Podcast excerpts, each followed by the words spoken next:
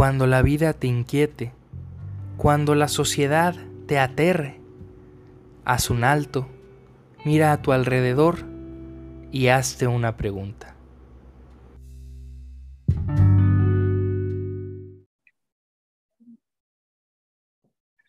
Bienvenidas y bienvenidos de nuevo a esto que es Hazte una pregunta.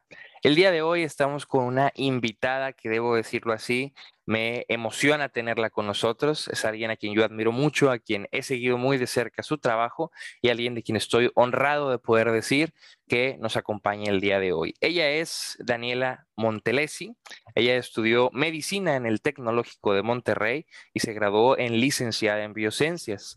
Terminando, se cambió a la Facultad de Ingeniería para estudiar una maestría en ciencias de la ingeniería y estudiar el dolor en las señales eléctricas del cerebro.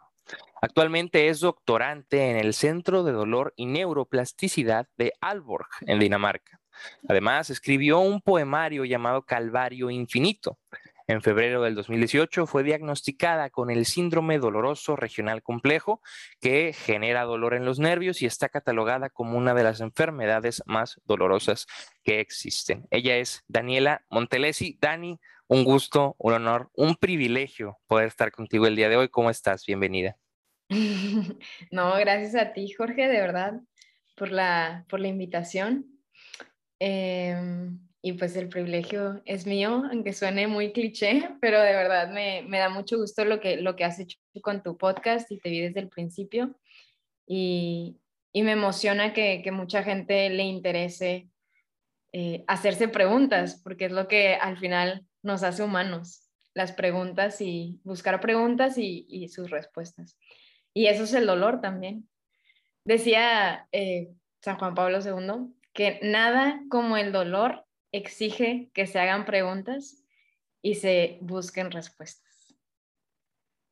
Está bastante, bastante interesante y creo que es totalmente cierto, ¿no? Porque al menos uno de los principios eh, filosóficos desde Jaime Barilco, quien escribe Filosofía, una invitación a pensar, es que la filosofía justamente encuentra su razón de ser en momentos de crisis sufrimiento o dolor, ¿no? Ya desde ahí tenemos una pequeña noción de que son palabras distintas y ahorita más adelante digo, qué mejor que estar aquí con una experta en el tema para que vayamos distinguiendo entre conceptos, pero es la idea, ¿no? Que en momentos de crisis, de sufrimiento, de dolor, donde todo lo que considerábamos quizás certero empieza a tambalearse, es donde empieza la posibilidad de dudar y ante todo la posibilidad de asombrarse frente a lo que nos sucede. Y es el asombro, ese taumas en griego, que nos permite dar el salto hacia la duda. Al menos en los inicios de la filosofía fue más importante la pregunta, pero ¿qué es una pregunta si no tiene respuesta, ¿no? O si no es posible responderla. Entonces, Dani, pues como te decía, un verdadero privilegio. Gracias también. Sí recuerdo que, que has también estado ahí con el proyecto desde el inicio, entonces, pues para mí un honor que que tanto tiempo ahí esté siguiendo nuestros trabajos hoy pueda materializarse en este episodio. Y bueno, este, como les comentaba a ustedes que nos escuchan, Dani, ella pues tiene como un tema central de investigación que es el dolor, ¿no, Dani? Corrígeme si, si me equivoco, es el dolor así en general, ¿no? Em, bueno, podemos decir que, que sí. Estudio específicamente el dolor en el cerebro y, esto, pues a mí me empezó a, llamar la atención porque, como dijiste ahí en mi biografía, em, yo estaba estudiando medicina, me diagnosticaron una enfermedad de dolor y eso a mí se me hizo muy interesante, aquello que estaba sintiendo y quería entenderlo, quería entenderlo fisiológicamente. Entonces empecé a leer, empecé a leer pues libros, artículos que explicaban cómo se genera ese dolor y qué era lo que pues mi cerebro estaba percibiendo. Entonces, eh, yo empecé estudiando el dolor neuropático en los nervios, pero hay muchos tipos de dolor. Entonces, eh, el dolor, por ejemplo, es em, algo, podríamos decirlo, mm, como el dolor nociceptivo o normal, que es aquel que nos avisa por ejemplo, si nosotros ponemos nuestra mano en el fuego y nos empieza a doler, no es que ya nos hayamos quemado, sino que ese estímulo ya tiene un umbral eh, peligroso que le avisa a nuestro cerebro, quita la mano, como no seas menso, ¿no? O sea, quita la mano. Entonces, bueno, ya la quitas. Ese es un dolor normal que nos avisa y, tiene esa función. Luego está, por ejemplo, un dolor inflamatorio que, que puede ser cuando nos pegamos y tenemos un moretón. Entonces, ese dolor está provocado por la inflamación. O, por ejemplo, si nos ah, rompemos un hueso, entonces se va a inflamar y, ese dolor está generado por la inflamación. El caso del dolor neuropático es diferente porque, pues, patos, enfermedad en los nervios, ¿no? En el neuro, nervios. Entonces, em, lo que está enfermo es el sistema nervioso. Y el sistema nervioso puede estar enfermo de muchas maneras, ya sea físicamente en los nervios, o sea, cuando un nervio, eh, a lo mejor alguna persona que esté escuchando tiene el dolor de la asiática y que muchas veces ese nervio se pellizca. Ese es un, algo muy físico, o sea, porque se está pellizcando el nervio, pero también puede ser algo, en el caso de mi enfermedad, es algo más químico que sucede en el sistema nervioso en general y que no hay un nervio en específico que lo está activando. Entonces, y luego de esos dos, de esos como dolores en general, luego ya se divide lo que es agudo y crónico. Agudo es aquello que dura menos de tres meses. Por ejemplo, un moretón se me quita pues en una semana, ¿no? La artritis ya es algo crónico porque es un, la artritis es un dolor inflamatorio, inflamación en las articulaciones y, ese dolor, pues ahí está y se trata con medicamento y demás. Entonces, el dolor neuropático también puede ser crónico y dura pues más de tres meses. Y es ahí el problema, ¿no? O sea, ¿qué hacer con estos pacientes que se quedan con ese dolor crónico? Em, y, y no, bueno, yo en mi caso, estoy investigando cómo medir, bueno, en mi maestría lo que hice fue medir estas señales eléctricas en el cerebro de pacientes que tenían dolor en los nervios. Y ahorita en, la, en el doctorado estamos investigando cómo ese, ese dolor que está en el cerebro se... Mm, a ver, ¿cómo lo explico? ¿Cómo se, se genera e, ese dolor o cuáles son los mecanismos que están alterados y, nosotros conocemos por muchas investigaciones previas que el mecanismo de la plasticidad en el cerebro está alterado en pacientes de dolor. Entonces, el mecanismo de plasticidad es lo que a mí me gusta decirlo, lo que nos hace ser humanos, o sea, lo que nos hace aprender lenguajes, nos hace hacernos preguntas, responderlas, hacer arte. Entonces, esta plasticidad nos, nos moldea y nos ayuda a sobrevivir en un ambiente constantemente que cambia, pero a veces esa plasticidad puede jugar en contra de nosotros y es cuando ese dolor se perpetúa. Entonces, todavía no entendemos con, así con, con exactitud si es la plasticidad lo que lo hace que se quede, si es la plasticidad lo que hace que empiece o las dos. Entonces, eso más o menos es lo que voy a estudiar en mi doctorado.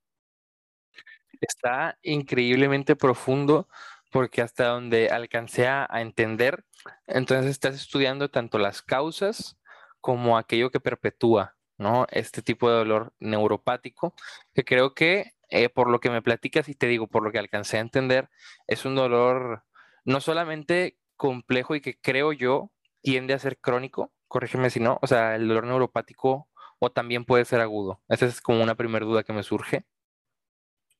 Sí, sí tiende, bueno, Normalmente pudiéramos decir que, la mayoría, bueno, e, es que eso está como medio vago, pero algunas personas dicen que la mayoría de los pacientes que tienen dolor neuropato, perdón, neuropático se les quita y otras personas dicen que no, o sea, que la mayoría se queda. El debate. Ajá. Pero, pero yo pudiera decir, no sé, a lo mejor dos de cada diez personas que alguna vez sienten dolor neuropático eh, se les queda, dos de cada diez más o menos. Ok. Ahí yo creo que igual la complejidad, a mi, a mi ver, estriba en que en los primeros dolores que mencionaste, el dolor este que te avisa, ¿no? El del umbral, por ejemplo, del fuego, o el dolor ante la inflamación, son dolores precisamente con causas evidentes, ¿no? Muchas veces son dolores que tú sabes que te lo provoca y sabes por qué lo provoca, ¿no? Entonces este dolor neuropático me parece que es un dolor, inclusive lo diría con una profundidad existencial muy profunda, ¿no? Porque es un dolor desconocido, al menos hasta donde te entendí, ¿no? Sí, más o menos. es un dolor, no sé si decirlo así, porque a lo que entendí igual tu investigación busca descubrir cómo llega y por qué se mantiene, ¿no? Eh, sí, bueno, es, es lo que sucede que en el campo de las neuro, o sea, de la neurociencia y en general en el campo como de la medicina, cuando haces investigación son cositas muy chiquitas, o sea, como que el mecanismo que yo estoy eh, estudiando la plasticidad homeostática en, en, la corteza somatosensorial, o sea, eso es como algo súper hiper específico. Y, es, es, como aportar un granito de arena al concepto de cómo se percibe primero eh, los estímulos, ¿no? Cómo se percibe un estímulo normal. Y segundo, cómo, cómo este estímulo normal, o sea, aparte de ser sensorial, porque en, en, en, la corteza, en el cerebro tenemos un área que se llama somatosensorial. En esa corteza tenemos diferentes estímulos, o sea, los estímulos que son el tacto, eh, el, estímulo mecánico, o sea, una caricia, em, cualquier estímulo, el frío, el calor, pero luego está los estímulos nociceptivos y esos estímulos ya son los estímulos dañinos, ¿no? O sea, aquello que, que ya en, en, la célula, o sea, en la punta de mi dedo, por ejemplo, cuando toco una vela, eh, o, el, o sea, la, velita, entonces ya me empieza a quemar. Entonces hay, hay, hay una, unos receptores diferentes se activan cuando yo, por ejemplo, extiendo mi mano en el balcón y me da el sol y en una circunstancia pues normal no duele. Y hay otro estímulo que es ya cuando yo toco la vela, entonces ya me duele. E, es, los mismos receptores sienten calor, pero uno ya lo siente en, categorizado dañino. Y luego, ese es nada más como que el estímulo de que es dañino, pero luego ya después otra cosa es el dolor. Y una cosa bien interesante es que aunque el dolor, o sea, el dolor nosotros no lo podemos sentir en los dedos. Nosotros solamente percibimos o sea, nosotros podemos tener estímulos nociceptivos acá, ¿no? O sea, estímulos dañinos, pero así como la percepción como tal de que me duele, solamente puede suceder en el cerebro, porque es donde se integra, ¿no? O sea, donde llega ese estímulo dañino. Y, y pues, o sea, yo una vez, a veces veo pues a señores en la iglesia que apagan las velitas con las manos, ¿no?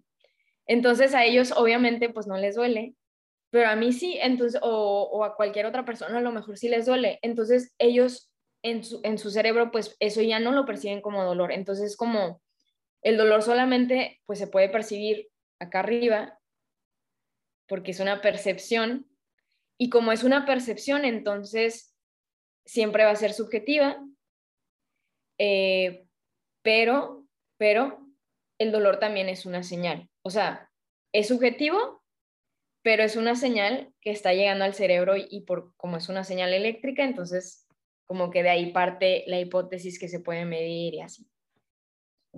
Eso está, wow, ahí estoy ahorita aprendiendo bastante, entonces muchas gracias Dani por aquí. Espero que todos y todas los que nos escuchen estén también eh, aprovechando, ¿no? O sea, tenemos aquí a una doctorante neurocientífica. Fíjate, me, me surgen algunas dudas, Dani. Este, por ejemplo, podríamos decir entonces que estas señales eléctricas son la parte objetiva, ¿no? Y la percepción, por percepción del dolor, ¿te, refieres al umbral del dolor personal y subjetivo de cada quien? ¿O te refieres literalmente a lo que uno entiende neurológicamente como dolor? O sea, y de ahí surge la otra pregunta, que sería, estas personas, por ejemplo, que apagan velas con los dedos y que aparentemente no les duele, o que ellos pueden argumentar que no les duele, no les duele por costumbre de apagarla mucho, no les duele porque no quieren que les duela. ¿Por qué? ¿Por qué podríamos argumentar que hay una percepción ahí? Porque creo que al menos digo, a lo mejor malentendiéndolo esto, no sé, alguien a lo mejor que no sabe puede decir, ah, entonces el dolor es mental, ¿no? Esta, esta de repente, pues frase que sucede, ¿no? De que no, no, el frío es mental, ¿no? Cosas así, no sé si las has escuchado, ¿no? Como que, pues ya depende si quieres que te duela, si no quieres, supongo que no va en esa línea o si va en esa línea o cómo, cómo podríamos entenderlo un poco más a fondo, Dani. Mm, bueno, es que algo por ejemplo, aquí ya sería como algo que sucede en los pacientes que tienen dolor. Es que, bueno, eh, de, una perspectiva fisiológica, cuando tú dices umbral, eh, a, mí, a mí eso me, da un poco de problema cuando la gente se refiere al umbral de dolor, porque cuando tú dices umbral, lo que, yo, lo que mi mente se imagina es la célula, porque la célula tiene este, como receptores y como como si fueran como las puertas de un castillo, ¿se cuenta? Entonces, esas puertas de un castillo, o sea, de la célula, que se abren y se cierran, entonces la célula va permitiendo que ciertos estímulos pasen, como un castillo, ¿no? Entonces, usualmente, si, si ponemos esta analogía de un castillo, la célula tiene las puertas cerradas ante cosas dañinas y entonces solamente se abre cuando, ah, bueno, cuando hay un estímulo dañino, se abre y entonces deja pasar la señal y va para arriba.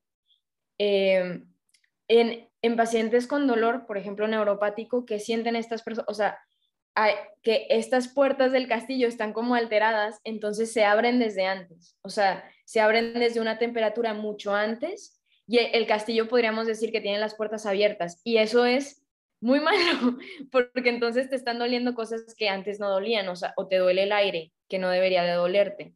¿Pero por qué? Porque esta puerta se está abriendo antes. Y, y entonces eso, pero eso comienza desde las células de, por ejemplo, la punta de mis dedos, o, o sea, desde, desde la periferia, no desde... Y eso ya es un cambio plástico, o sea, como cuando hablamos de la plasticidad, eso en las células ya podríamos decir que es un cambio plástico, o sea, un cambio en la fisiología. Pero luego, o sea, cuando dices, eso es lo que yo me imagino cuando dices umbral, porque eso literal es, ¿no? Entonces, estos umbrales sí cambian.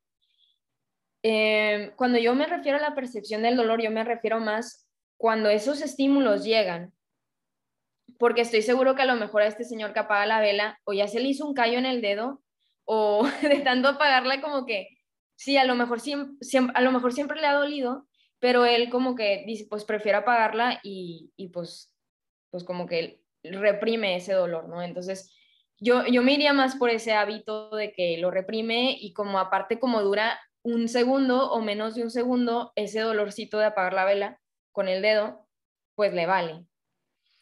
Entonces, yo lo que entiendo entonces por dolor es cuando esos estímulos llegan al cerebro, entonces en el dolor no solamente llega ese estímulo, sino que cuando llega ese estímulo se conecta con otras partes del cerebro como las emociones o como los recuerdos.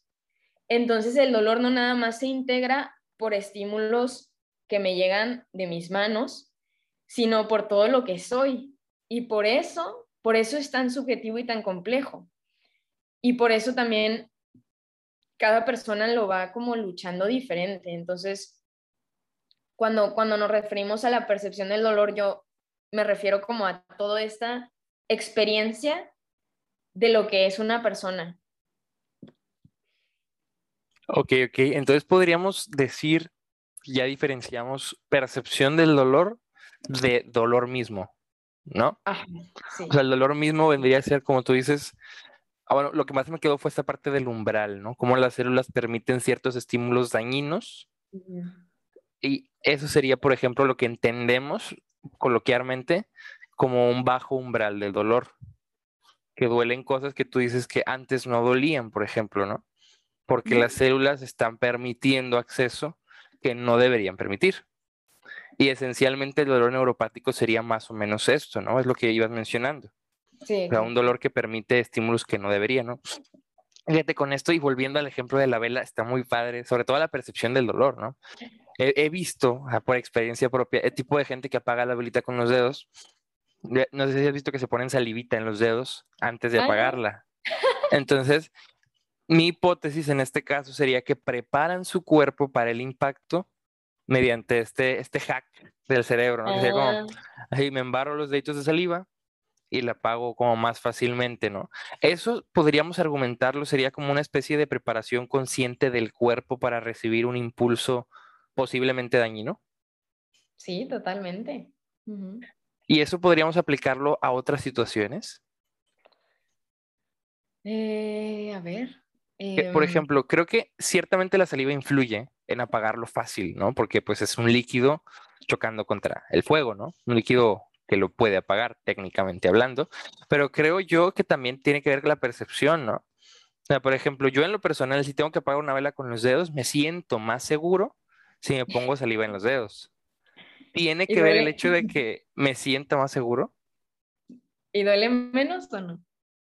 Ah, la- mi experiencia es, nunca lo he hecho sin ponerme saliva en los dedos, entonces no tengo una perspectiva, pero, o sea, en lo personal no me ha dolido porque, y te digo, no sé si no me ha dolido porque de hecho funciona ponerte saliva en los dedos o porque yo aprendí a hacerlo de gente que lo hacía así y que me transmitió la idea de que no iba a doler si lo hacía así.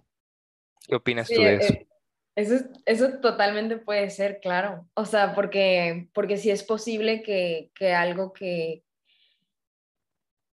O sea, sí es posible que desde, como desde, desde tu mente puedas mm, reprimir, a lo mejor.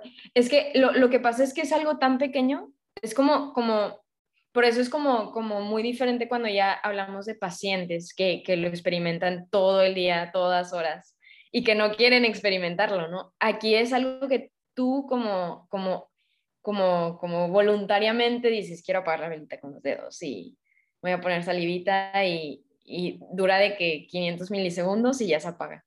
Entonces, creo que, creo que es mucho, es mucho de, de, de cómo, pues sí, o sea, como de cómo llegas y de, y por eso yo creo que, que ahí es cuando ya como esa percepción la, la podemos moldear eh, desde como nuestra conciencia, sí. Desde toda nuestra persona, ¿no? O sea, como lo que decías, bueno, lo que también abstraje o abstraí de lo que mencionabas. O sea, la experiencia subjetiva del dolor tiene que ver eso, ¿no? Con la parte subjetiva del sujeto que recibe la experiencia. Entonces, esta es totalmente moldeable. Pero entonces nos queda la parte que no es tan moldeable, que sería la del dolor per se, ¿no? O sea, más o menos creo. Sí.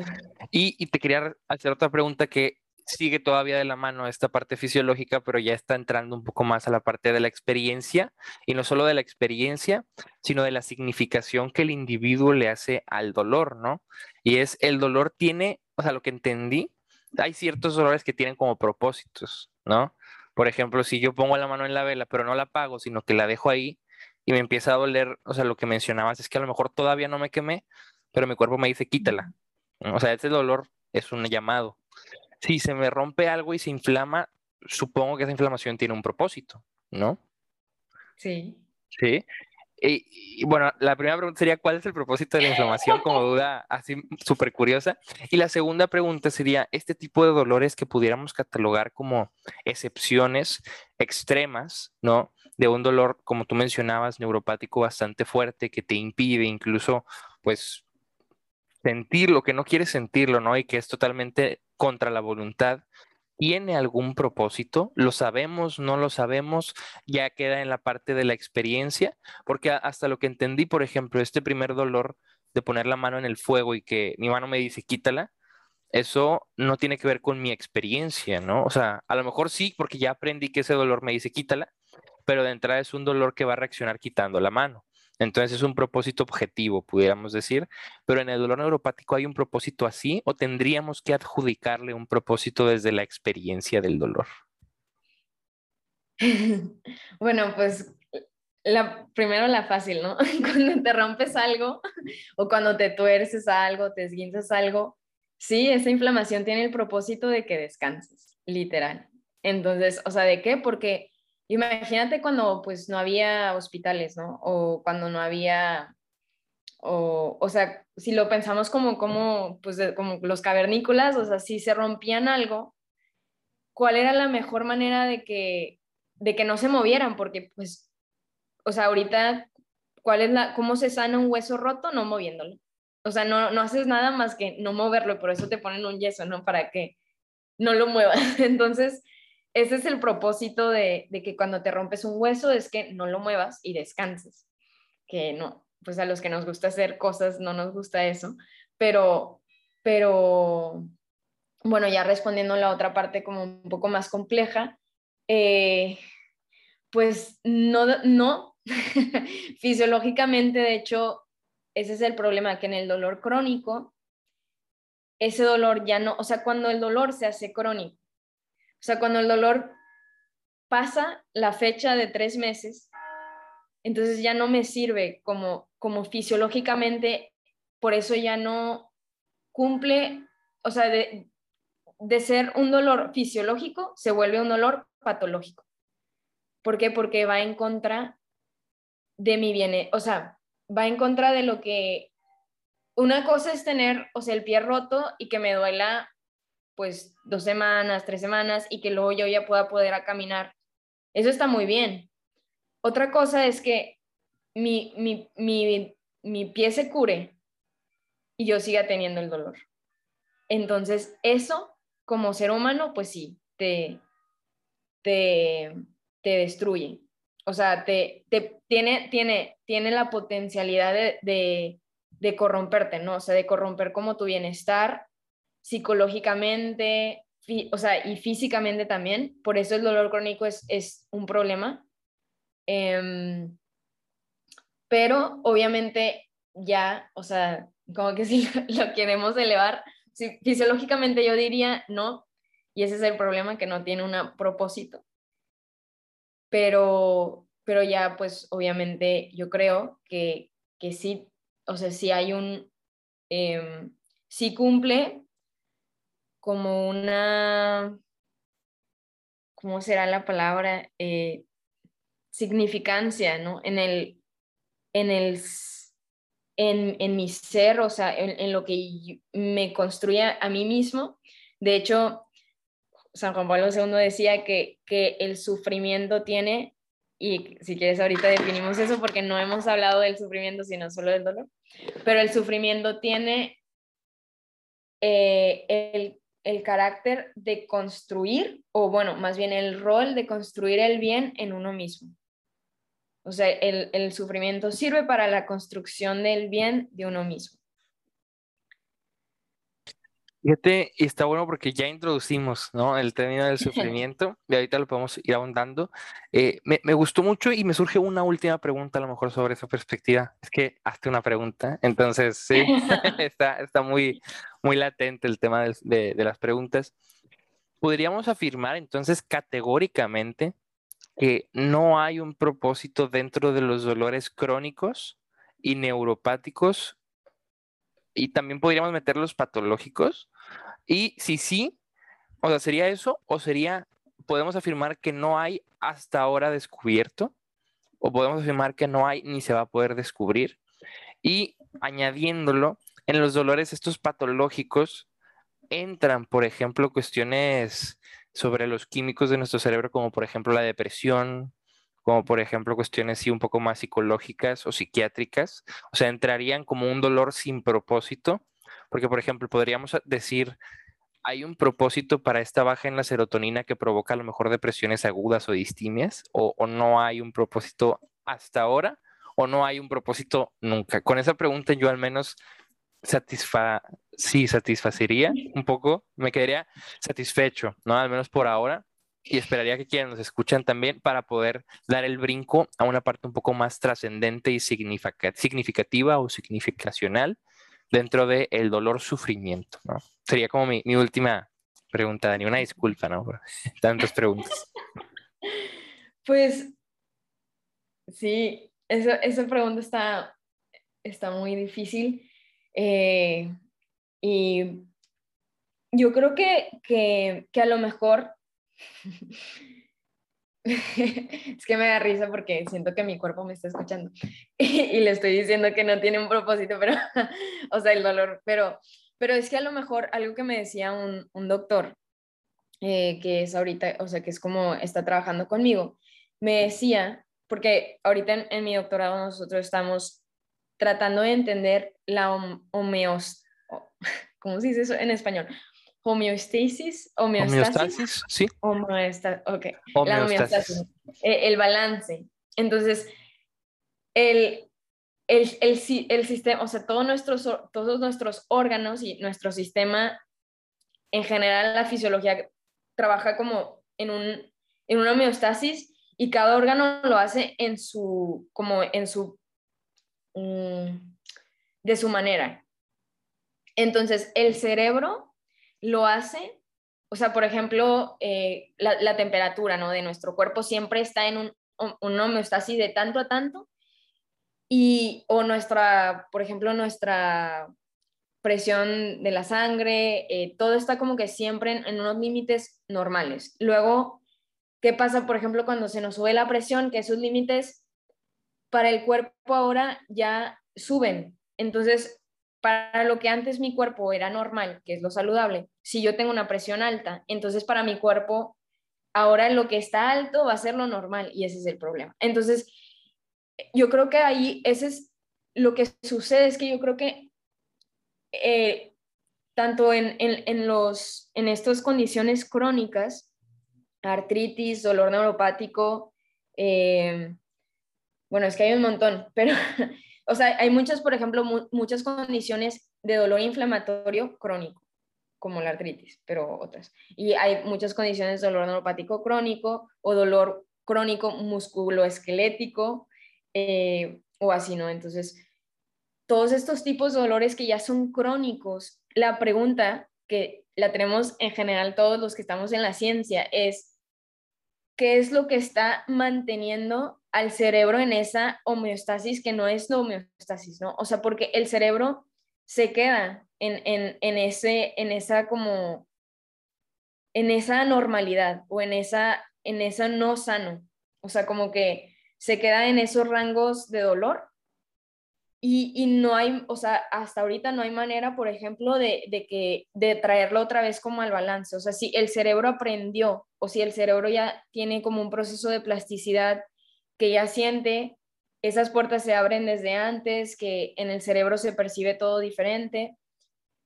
Si esto cambió en un momento dado, entonces, y para eso, por ejemplo, en mi cerebro ahora ya es normal, ahora es normal que el aire duela, ahora es normal que a veces cuando está muy fuerte, que el sonido duela. Entonces la pregunta es, si eso es normal ya para mí, ¿cómo le decimos que no es normal lo que está sintiendo? O sea, objetivamente nosotros sabemos que es patológico, pero a lo mejor mi cerebro ya no lo percibe así, o sea, lo percibe como todos los días, ¿no? O sea, a lo mejor lo percibe, esa es su homeostasis. Entonces, de hecho, en, mi doctorado eso es lo que estamos, eh, porque yo una vez estaba escribiendo y me, me, yo puse como una alteración en la homeostasis, ¿no? O sea, que en el dolor crónico hay una alteración en la homeostasis. Y me corrige un, un doctor, me dice, oye, pero es que no sabemos si la homeostasis está alterada o, o que la homeostasis tiene que ser así porque como está en dolor, entonces, o sea, no sabemos si realmente hay una alteración, entonces bueno, para no hacer que las cosas más complejas, yo creo que todavía no sabemos, pero yo, yo diría que por definición, no, o sea, en esas condiciones patológicas no hay un propósito fisiológico. Así. Está denso, ¿no? Sí, iba a decir como, ¿qué, palabra quería usar? Quería usar como, primero pensé decepcionante, porque dije, wow, o sea, la idea de que todo es dolor tiene propósito, pero creo que es bueno porque al final de cuentas, o sea, es bueno conocerlo, ¿no? O sea, la parte del conocimiento, porque creo que gran parte de lo que provoca muchas veces, y aquí ya me meto un poco a la experiencia subjetiva, a lo mejor no del dolor, sino de la asimilación del dolor, es esta idea de que, pues efectivamente siempre tiene que tener un propósito y muchas veces eso puede generar decepción, ¿no? O sea, cuando digo, ah, es que este dolor pues existe y no sé por qué existe, bueno, pues parte de la vida, diría, pues Albert Camus, ¿no? filósofo existencialista francés, va en eh, abrazar de repente estos absurdos que son la unión entre nuestro deseo de entender y la imposibilidad de hacerlo, ¿no? Se presenta como un sufrimiento o más bien un dolor, en este caso podríamos decir absurdo, al carecer de una teleología o de un propósito, de una finalidad, pero existe, ¿no? Al final de cuentas, válgame la redundancia, y creo que ahí es donde ya podemos dar este salto a decir, bueno, vimos que hay diferentes tipos de dolor, ¿no? Igual aquí quiero hacer una especie de resumen de todo lo que nos has mencionado, Dani, que ha sido grandioso, magnífico, una cátedra verdaderamente. Hay tipos de dolor, ¿no? Hay tipos de dolor que nos avisan antes de, por así decirlo, lastimarnos. Hay tipos de dolor cuya función es que descansemos para que pueda sanar el propio cuerpo. Y hay tipos de dolor un poco más complejos que aparentemente no tienen ni finalidad y a veces tienen causas desconocidas, ¿no? Como me parece, eh, entendí que son estos dolores neuropáticos en general, ¿no? Que pareciese que no hay un por qué, pero sí hay un qué está pasando, pero no hay un para qué claro, ni mucho menos, ¿no? Y ahí es donde me parece que entra la maravilla que es el ser humano con la experiencia del dolor y no solo del dolor, sino del sufrimiento, ¿no? Antes de, ahondar en eso, quisiera preguntarte, Dani, en tu percepción, puede ser en la percepción de las neurociencias o en tu percepción personal, ¿qué es el sufrimiento? ¿Y cómo se distingue del dolor? Si es que se distingue, claro está. Eh, en mi percepción personal, pues la neurociencia no sé qué diga del sufrimiento, solamente leo artículos científicos y no hablan del sufrimiento, pero, pero yo creo que en lo personal diría que, que, el sufrimiento es aquello que no, como que aquello que supera mi dolor físico, ¿no? O sea, algo que, algo que no sobrepasa como la dimensión temporal, no sé, como temporal y física. O algo así. O sea, como algo que va más allá. Algo trascendente a la parte temporal y física, ¿no? Temporal, espacio-temporal, ¿no? Podríamos decirlo. Y aquí surge, pues ya surge todo el tema, ¿no? O sea, tú, te considerarías, y así ya obviamente entramos en el ámbito personal, ¿no? O sea, tú te considerarías en este sentido dualista, bajo la perspectiva de que hay un dolor físico, pero hay algo como tú lo mencionabas, ¿no? Trascendente, porque sabemos que muchas veces dentro de la ciencia hay una perspectiva monista que dice, no, bueno, es que el sufrimiento solo es la experiencia del dolor, ¿no? O sea, pero no hay una parte trascendente, ya sea del alma, ya sea de la mente. ¿Tú hacia qué bando te, te irías un poco más? Yo huelo, ¿no? Percibo que a lo mejor hacia la parte trascendente dualista, ¿no? ¿Qué, qué me dices, Dani? Sí, esa. Ok, bajo esa perspectiva, fíjate, me gusta mucho pensar y creo que ahí pues ya entra precisamente la parte subjetiva, pero no necesariamente subjetiva, sino creo que podríamos hacer el esfuerzo de intentar recoger y generalizar las experiencias del sufrimiento. Yo en lo personal tengo entendido que el sufrimiento suele manejarse obviamente desde diferentes ópticas. Una que, que, me agrada pensar es bajo una perspectiva psicológica que te lo platicaba hace tiempo, ¿no? Y es la idea de que el dolor es precisamente este estímulo o este sentir ¿no? fisiológico, pero el sufrimiento es la asimilación o la racionalización de lo que sucedió y bajo una perspectiva un poco más trascendente, pues es precisamente eh, a veces la carencia de un sentido o de una explicación ¿no? de lo que sucede. Aquí nuevamente desde una perspectiva epistemológica bajo la luz de Albert Camus, ¿no? Epistemología es cómo conocemos, ¿no? Entonces, Camus dice que, eh, y él no es un grande en esta área, pero me gusta lo que menciona, y es que el ser humano cuando quiere conocer, quiere sentirse familiarizado. Por eso viene esta cuestión y lo que estamos haciendo, ¿no? Definir conceptos para que nos sean familiares. Entre más familiar nos es algo, más lo entendemos. ¿Y cuál es el tema con el dolor muchas veces y con la experiencia del sufrimiento que a mí me gustaría como plantear la definición? con el sufrimiento como racionalización del dolor o como tratar de entender ese dolor, el tema está justamente en que muchas veces no nos es familiar, ¿no? Que el sufrimiento en todas sus perspectivas, y creo que tiene que ver incluso con el tema de la psique, ya desde la psicología, o con el alma, desde perspectivas religiosas incluso, viene a ser algo desconocido y algo que se afronta con la necesidad de darle un sentido, diría Víctor Frank, no la logoterapia, encontrarle un, no necesariamente un para qué, sino un por qué. ¿no? O sea, decir, bueno, esto a mí me significa esto, ¿no? Entonces, creo que podríamos ver al sufrimiento desde la búsqueda del sentido de lo que acontece. ¿Qué tanto estarías de acuerdo con esto, Dani? ¿Y qué tanto también desde tu propia perspectiva eh, ha sido relativamente así o se ha ido por otros caminos?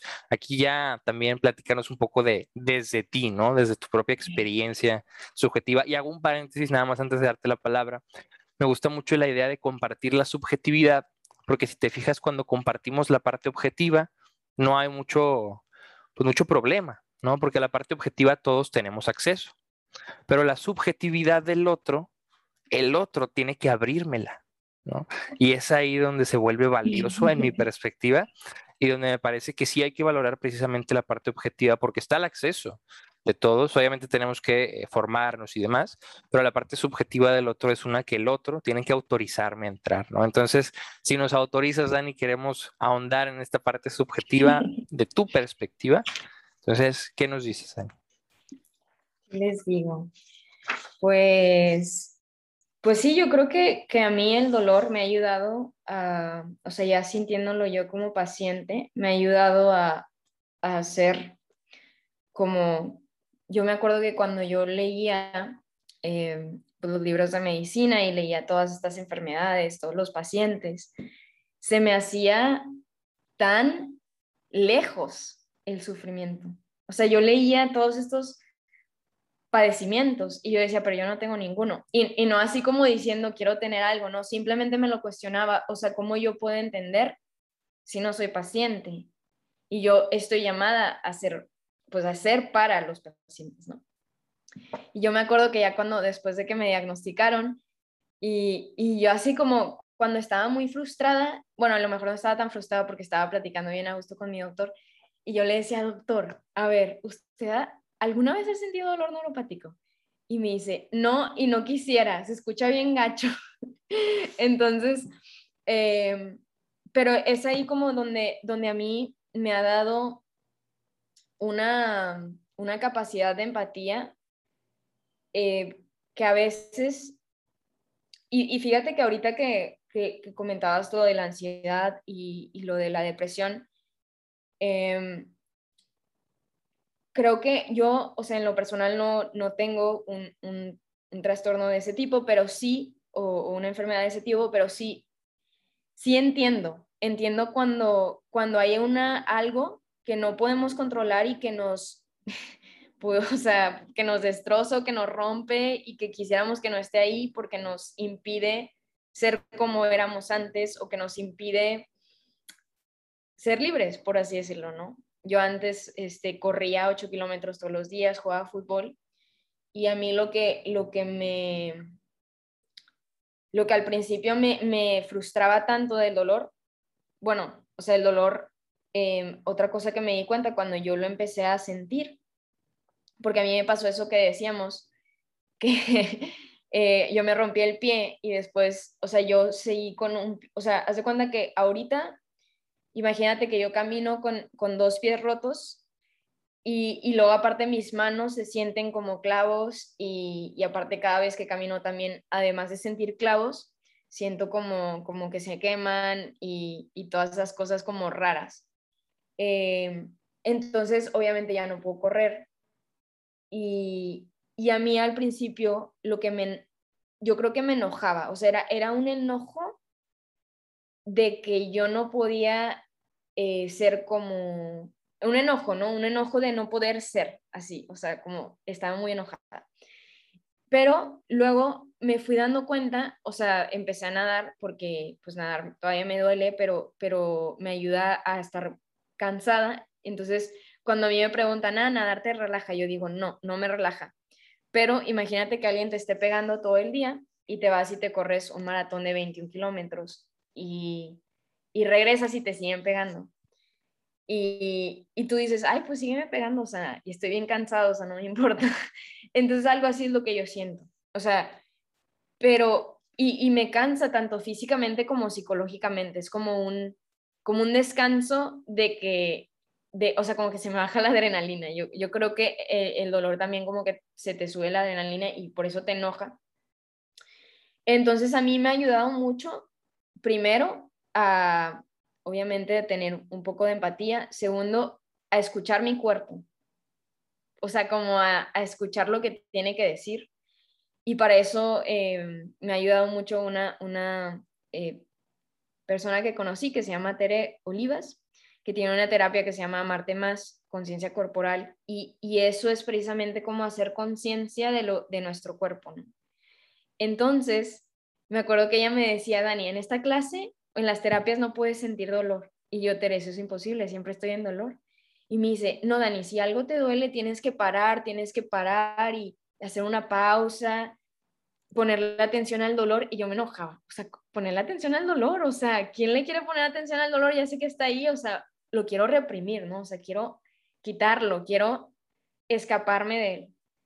Y entonces me empecé a dar cuenta que justamente eso era lo que me estaba impidiendo ser, o sea, que yo estaba como desintegrada, o sea, porque mi cuerpo estaba en dolor, pero mi alma quería estar bien, entonces como como que estaba desintegrada. Y con la terapia de Tere me empecé a dar cuenta, no, o sea, mi cuerpo está sintiendo dolor, yo le pongo atención con todo lo que soy, o sea, mi alma y mi, mi corazón, mi todo, o sea, le pongo atención y entonces como que uno, uno, eso que siento que aunque me duele, es algo que mi cuerpo está sintiendo, entonces por ende lo tengo que poner atención, ¿no? O sea, como que creo que en lugar de escaparme, en, entendí a escucharme y entendí cómo abrazarlo, pero no abrazarlo como masoquista, sino abrazarlo como, ah, bueno, no te puedo, no te puedo sacar, no, no, te puedes, no te puedo sacar ni me puedo escapar. Entonces, si ya estás aquí, pues voy a aprenderte algo, ¿no? Y entonces yo creo que ahí es donde ya eh, empieza ese sentido, que, que ese sentido ya se me fue cuál era la pregunta de todo eso que te estoy diciendo. Em, pero, pero algo importante que creo que a muchos pacientes eh, les puede ayudar a escuchar. Bueno, pero esto ya tiene más que ver con lo otro que decíamos como de, em, de, de, la naturaleza y como, pero eso si quieres ahorita lo, lo tomamos. Fíjate, muchas gracias también por compartirnos. Eh, son varias cosas las que me llamaron la atención y quiero nada más recalcar algunas cuantas. Eh, hay una especie de ejercicio mental que va en la línea de qué se siente ser un murciélago. No sé si lo has oído. ¿Suena? ¿No? Igual ahí también para que nos escuchan, este, google nada más qué se siente ser un murciélago. La idea de este ejercicio eh, entra, más bien, este ejercicio entra dentro de lo que se conoce como el problema mente-cerebro. No sé si también lo hayas oído, Dani, pero tiene que ver mucho con eh, esta perspectiva, ante todo filosófica, pero que hoy en día, y esto me agrada mucho, trata de tomarse de la mano de la neurociencia porque el problema mente-cerebro estriba en preguntarse, ¿es el cerebro lo único que existe dentro de lo que es el ser humano? ¿O existe también lo que podríamos considerar la mente? ¿no? Muchos que argumentan a favor de que sí existe la mente, ¿no? Postulan esta idea sobre la belleza, sobre la parte trascendental, sobre el sufrimiento incluso, ¿no? Eh, que si bien podría racionalizarse y meterse dentro de lo que entendemos como el dolor, hay quien le gusta dar esta parte de la subjetividad de la conciencia. Bajo esa perspectiva, ¿qué se siente ser un murciélago? Se pregunta pues qué se siente ser un murciélago, ¿no? Y por más que nosotros viendo lo que hace un murciélago podemos decir, ah, esto es lo que hace, por más que estudiemos al murciélago por mil años, nunca sabremos qué se siente ser un murciélago, porque no somos el murciélago, ¿no? Estaremos de acuerdo en eso, al menos en general, es la idea de esto. Y eso me recordó mucho lo que comentabas, ¿no? Y creo que esto también vino a raíz de la modernidad, donde recordamos que la filosofía deja un poco la metafísica y se va hacia la parte del sujeto y el objeto, ¿no? La epistemología de cómo el ser humano conoce. Entonces empieza a decir, bueno, pero es que es importante lo que el sujeto asimila, lo que el sujeto piensa, lo que el sujeto dice y hay que preguntarnos por el sujeto y ya no tanto por los objetos. Bajo esa perspectiva, hoy en día también se tiene mucho la idea de que si uno no experimenta lo que el otro experimenta, es muy difícil que el otro pueda empatizar de verdad, ¿no? Se está tumbando como la idea del empatizar como simple y sencillamente saber qué te pasa y decir, bueno, estoy contigo, ¿no? Porque sabemos que como tú mencionabas, ¿no? Precisamente compartir el sufrimiento, esto que podríamos llamar compasión, sufrir con, ¿no? es un nivel más allá de la empatía y de, pues, el sufrimiento, ¿no? Porque al final de cuentas, tú que experimentas el dolor neuropático puedes ayudar desde más de una perspectiva a pacientes con dolor neuropático. No solo por temas de conocimiento objetivo, sino por la experiencia subjetiva, porque creo yo, obviamente como opinión, opinión fundamentada en la experiencia empírica, ¿no? De lo que he visto y experimentado, cuando uno comparte sufrimiento con el otro, el otro y uno mismo se siente como un bálsamo, ¿no? Como una tranquilidad de decir, no soy el único, o sea, salimos de lo que inclusive Eric Fromm llamaría el problema de la separatidad, que es este problema existencial del ser humano de sentirse solo y aislado y ante todo separado de los demás, ¿no? Entonces, eso lo solventa. ¿Por qué? Porque cuando sufrimos, sufrimos, ¿no? Desde una perspectiva muy fuerte, o sufrimos en un nivel extremo, y llega alguien y dice, yo comparto ese sufrimiento. Es increíble, ¿no? O sea, es una experiencia totalmente nueva porque dejamos de sentirnos solos y además ponemos el puente hacia la compasión. Schopenhauer, incluso, que es mi filósofo predilecto a la hora de hablar del sufrimiento, claro está, eh, propone que si el sufrimiento, porque desde su perspectiva el sufrimiento es la esencia de la vida, ¿no? de la existencia, todos sufrimos, dice, porque todos deseamos, ¿no? Es otro, hay un tema poquito distinto, pero afirma que todos sufrimos por igual, ¿no? En cierto sentido, entonces, si todos sufrimos, lo único que nos queda es sufrir con los demás. Por tanto, la propuesta de Schopenhauer desde la ética sería la compasión. Y esa compasión es una pasión coparticipada, ¿no? Lo que inclusive en el cristianismo se llama la idea de participar de la pasión de aquel que sufre con el objeto de la salvación, ¿no? Entonces, bajo esta perspectiva, me gustó mucho esto que comentas cuando le preguntas a tu doctor, ¿no? ¿Usted ha padecido este sufrimiento, este dolor? Porque hay, hay una búsqueda, ¿no? Del puente. Yo en lo personal, y ahí también iba la pregunta este, sobre el tema de los trastornos, yo eh, batallé y batallo, ¿no? Padeciendo el trastorno de eh, distimia, que es un trastorno depresivo crónico, no tan severo, pero sí eh, muy extenso, ¿no? Entonces, bajo esa perspectiva, inquieta, ¿no? Y creo que el sufrimiento lo podríamos catalogar desde el problema mente-cerebro como algo de la mente, como algo de la subjetividad del individuo cuando busca tender puentes con los demás. Cuando, como tú decías, a lo mejor la vida se ve truncada. ¿Por qué? Porque un día no teníamos esto y al otro ya lo tenemos.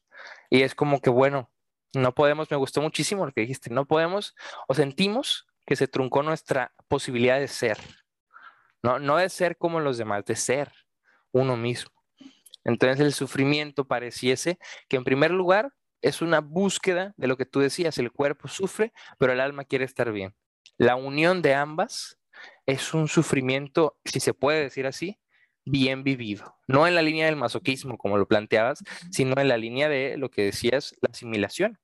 Hay un filósofo, si no mal recuerdo, inglés, que es Robert Antelme, que él planteaba que el cuerpo es el centro de la humanidad, eliminando este debate sobre eh, un alma que escapa al cuerpo, ¿no? Él decía, si hay alma está en el cuerpo y no está para separarse de él, está para hacerlo cuerpo. Sin cuerpo solo es carne, sin alma no es cuerpo, ¿no?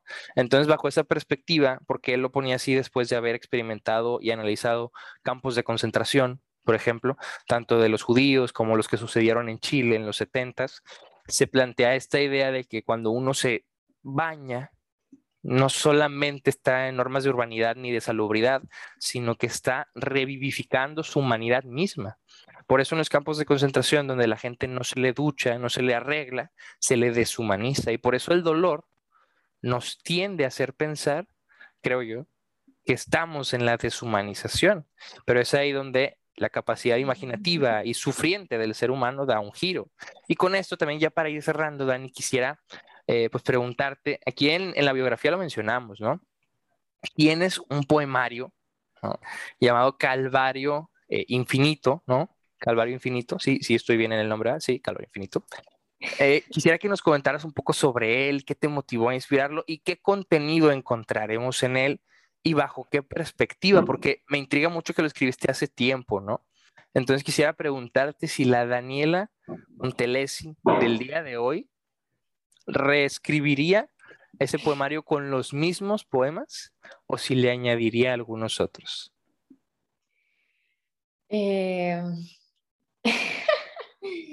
pues este poemario, no sé, no sé si, creo que si, creo que si no se hubiera publicado en el momento que se publicó y si no hubiera salido cuando salió, nunca hubiera salido.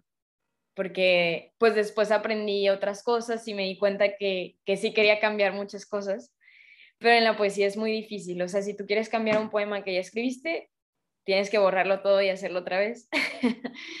Em, entonces, creo que, que para aquellos que son muy expertos en la poesía, digo, este, este poemario lo, lo, me lo editó, o bueno, eh, me lo, o, sea, checó eh, un doctor en poesía, pero aún así, pues tiene errorcillos. Este poemario lo, lo empecé a escribir antes de, de la enfermedad, o sea, como mitad de los poemas son antes de la enfermedad y la otra mitad son después. Entonces, se nota, o, yo quisiera pensar, no sé si se nota o no se nota, que, que se nota esa, eh, o sea, esa, sí, diferencia. Eh, no sé si quieras, por ejemplo, que les lea uno. Sería un honor, Dani, escucharlo de la voz de la poeta. Em, bueno, este, este está muy sencillo. Se llama Concepto. Este creo que sí lo escribí antes de, de la enfermedad, no me acuerdo. En este mar soy abstracción, locura cuántica. Ante el precipicio de la materia, intimidad de piel. Entre grietas de pensamiento. Una línea curviada de puntos bien hechos un punto más, brevedad y silencio. Ese es el concepto. Y ahora... Ah, ¿Nos puedes leer uno, pero del después de la enfermedad? Oye, paréntesis, me gustó mucho que termina con brevedad y silencio. Y hasta en la lectura dejaste un silencio. Es que leer un poema en la voz de la poeta es una experiencia que no, pocos, no, no muchos tienen, ¿eh? Entonces, todas y todos los que estén escuchando esto, siéntanse honradas y honrados, porque esto es un privilegio. Muy bien. Este, el que sigue ya fue uno, es uno de mis favoritos y creo que me gusta mucho porque como que me describe mucho lo que, lo que pienso, incluso ahorita. Eh, bueno, a lo mejor lo, lo pienso ahorita con un poco menos de intensidad, pero se llama Horizonte de Sucesos. Horizonte de Sucesos es el, eh, eh, es el, el, es que este poema, o sea, a mí me gusta mucho el espacio, o sea, el universo, obviamente la anatomía y em, en general como pues Dios y, y, eso. Entonces, Horizonte de Sucesos es el como la parte del agujero negro, o sea, en el espacio, donde la luz no puede escapar ni puede entrar. Entonces, un agujero negro está, está rodeado por un como círculo así, eh, donde la luz no entra ni sale, y se llama Event Horizon o Horizonte de Sucesos. Y así dice. Perdón por el agujero negro de mis palabras y pupilas.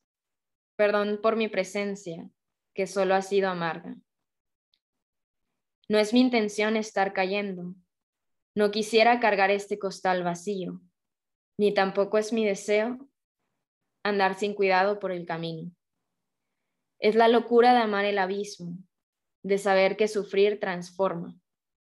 Es tener clavada la certeza con el martillo del misterio. Perdón, si lo único que ansío es esta flecha obsidiana.